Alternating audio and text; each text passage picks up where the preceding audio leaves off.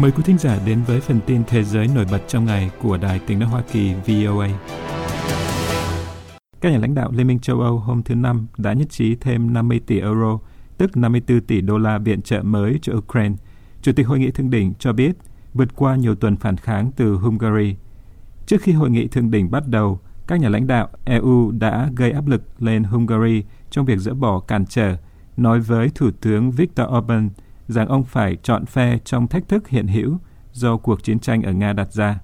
Tất cả 27 nhà lãnh đạo đã nhất trí về gói hỗ trợ bổ sung 50 tỷ euro cho Ukraine trong ngân sách EU. Chủ tịch Hội đồng châu Âu Charles Michel cho biết trong một bài đăng trên X, Tổng thống Ukraine Volodymyr Zelensky hoan nghênh thỏa thuận này, nói rằng viện trợ sẽ tăng cường sự ổn định kinh tế và tài chính lâu dài của đất nước ông khi cuộc chiến với Nga bước sang năm thứ ba.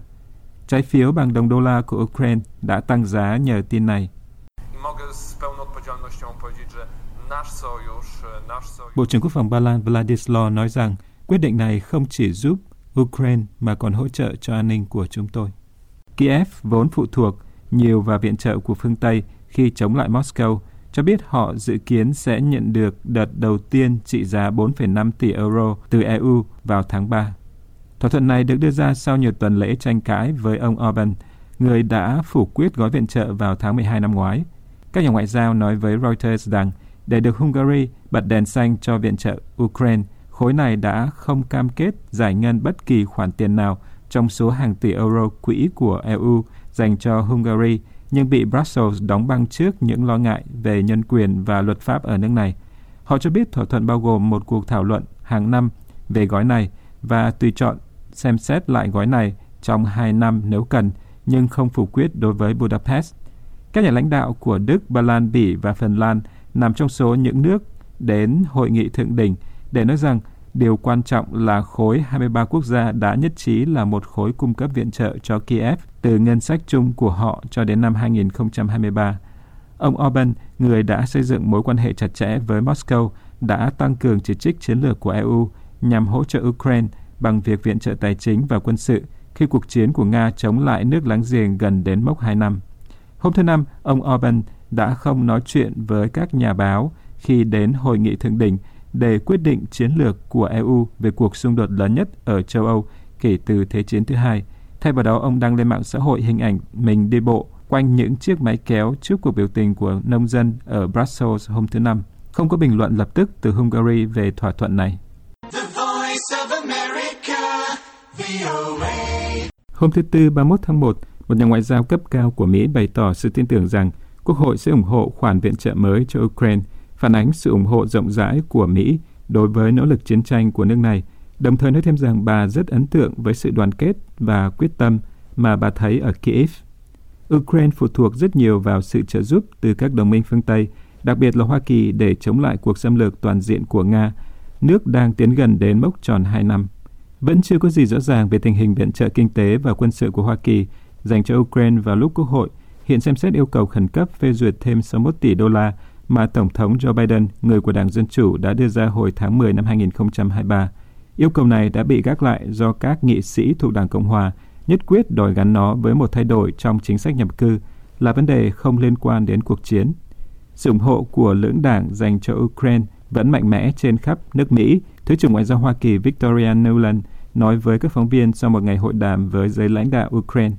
Người dân Mỹ hiểu và ngưỡng mộ điều kỳ diệu mà Ukraine đã đạt được trong việc tự vệ trước cuộc xâm lược tàn ác của Nga. Họ cũng hiểu điều gì sẽ diễn ra nếu các bạn tiếp tục không chỉ là sống sót mà còn phát triển. Bà Newland đã đến thăm Ukraine nhiều lần trong 10 năm qua. Nói tiếp, tôi rất tin tưởng rằng sự hiểu biết đó sẽ được phản ánh trong cuộc bỏ phiếu của Quốc hội theo yêu cầu của Tổng thống Biden.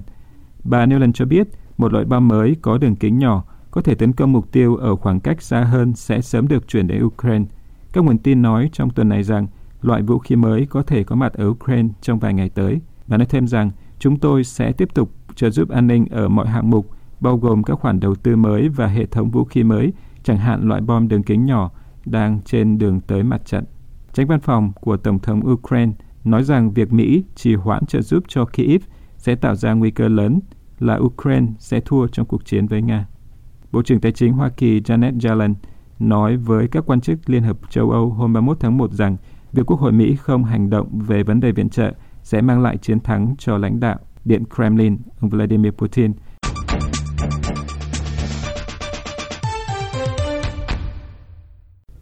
Tổng thống Philippines Ferdinand Marcos Jr. đã phê duyệt giai đoạn thứ ba của quá trình hiện đại hóa quân đội, bao gồm việc mua tàu ngầm đầu tiên của nước này nhằm bảo vệ chủ quyền hàng hải ở khu vực Biển Đông tranh chấp. Người phát ngôn hải quân của biển Tây Philippines, tức Biển Đông, Roy Trinidad, hôm thứ Năm nói giai đoạn hiện đại hóa thứ ba phản ánh sự thay đổi trong chiến lược từ phòng thủ bên trong sang phòng thủ bên ngoài. Chúng tôi có thể không phải là một lực lượng hải quân lớn, nhưng chúng tôi sẽ có một lực lượng hải quân có thể bảo vệ các quyền lãnh thổ và chủ quyền của chúng tôi, ông Trinidad nói. Ông cho biết giai đoạn thứ ba của kế hoạch hiện đại hóa vốn đã trải qua những sửa đổi để phù hợp hơn với nhu cầu của đất nước, ước tính trị giá 2.000 tỷ peso, tức 35,62 tỷ đô la và sẽ được thực hiện trong thời gian vài năm. Thông báo này được đưa ra vào thời điểm căng thẳng gia tăng với Trung Quốc về tranh chấp lãnh thổ ở Biển Đông. Ông Trinidad không thể cho biết ngay lập tức Philippines dự định mua bao nhiêu tàu ngầm, nhưng ông nói rằng chắc chắn là nhiều hơn một. Ông cho biết Pháp, Tây Ban Nha, Hàn Quốc và Ý đã bày tỏ sự quan tâm đến việc cung cấp tàu ngầm cho Philippines. Các nước láng giềng Đông Nam Á như Indonesia và Việt Nam đã có chương trình tàu ngầm. Theo ông Trinidad, trong khi giai đoạn đầu tiên và thứ hai của kế hoạch hiện đại hóa quân đội lấy trên bộ làm trung tâm, thì giai đoạn thứ ba sẽ tìm cách tăng cường khả năng quân sự trên biển Tây Philippines. Bộ trưởng Quốc phòng Gilberto Teodoro cho biết vào tháng trước rằng các thương vụ mua sắm giai đoạn thứ ba sẽ tập trung vào một loạt khả năng từ nhận thức về miền, tình báo, khả năng gian đe trong không gian hàng hải và trên không. Bắc Kinh và Manila đã đưa ra những cáo buộc gay gắt lẫn nhau trong những tháng gần đây vì các vụ tranh chấp liên tiếp ở Biển Đông, nơi mỗi bên đều có các yêu sách chủ quyền trồng chéo bao gồm cả cáo buộc của Philippines rằng Trung Quốc hồi tháng 12 đã đâm vào một con tàu chở tư lệnh quân đội Philippines. Trung Quốc tuyên bố chủ quyền phần lớn Biển Đông, trong khi Philippines, Brunei, Malaysia, Đài Loan, Việt Nam và Indonesia cũng có tuyên bố chủ quyền trồng chéo trong khu vực này. Một tòa án quốc tế vào năm 2016 đã vô hiệu hóa yêu sách chủ quyền của Trung Quốc trong phán quyết về vụ kiện do Philippines đưa ra, nhưng Bắc Kinh bác bỏ phán quyết đó.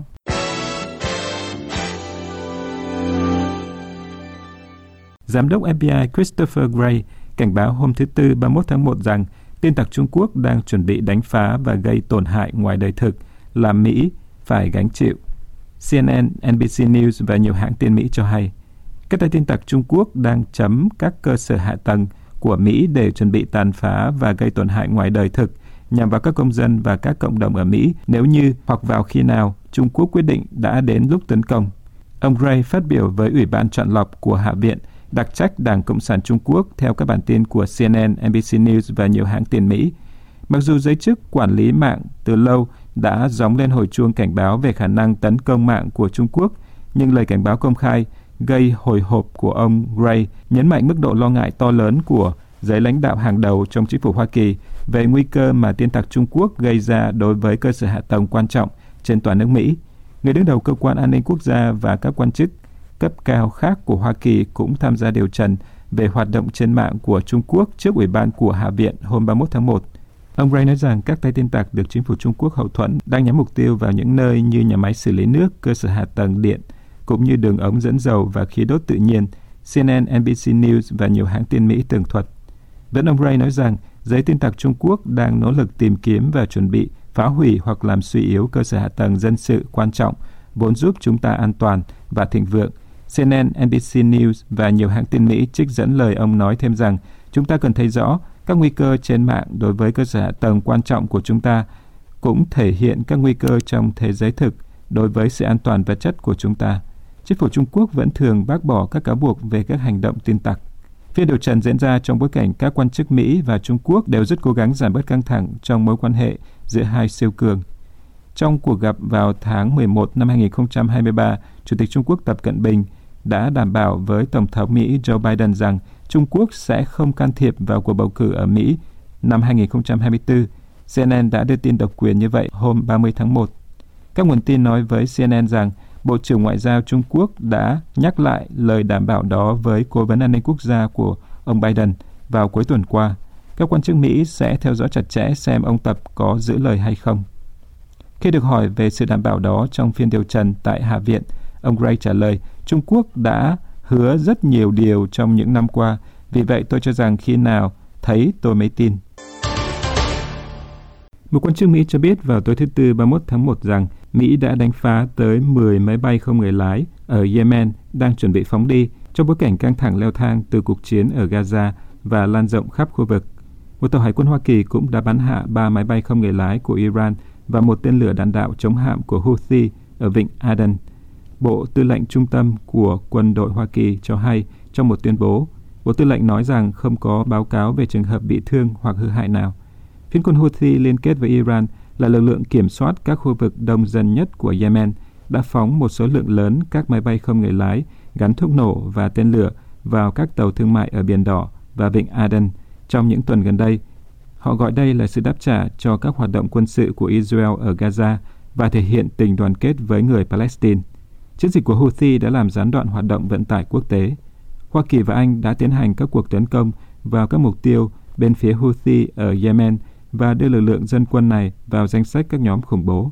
Trước đó, trong cùng ngày 31 tháng 1, phe Houthi nói rằng lực lượng hải quân của họ đã thực hiện một hoạt động nhắm vào một tàu buôn Mỹ ở Vịnh Aden vài giờ sau khi bắn tên lửa vào tàu khu trục Gravely của Hải quân Hoa Kỳ.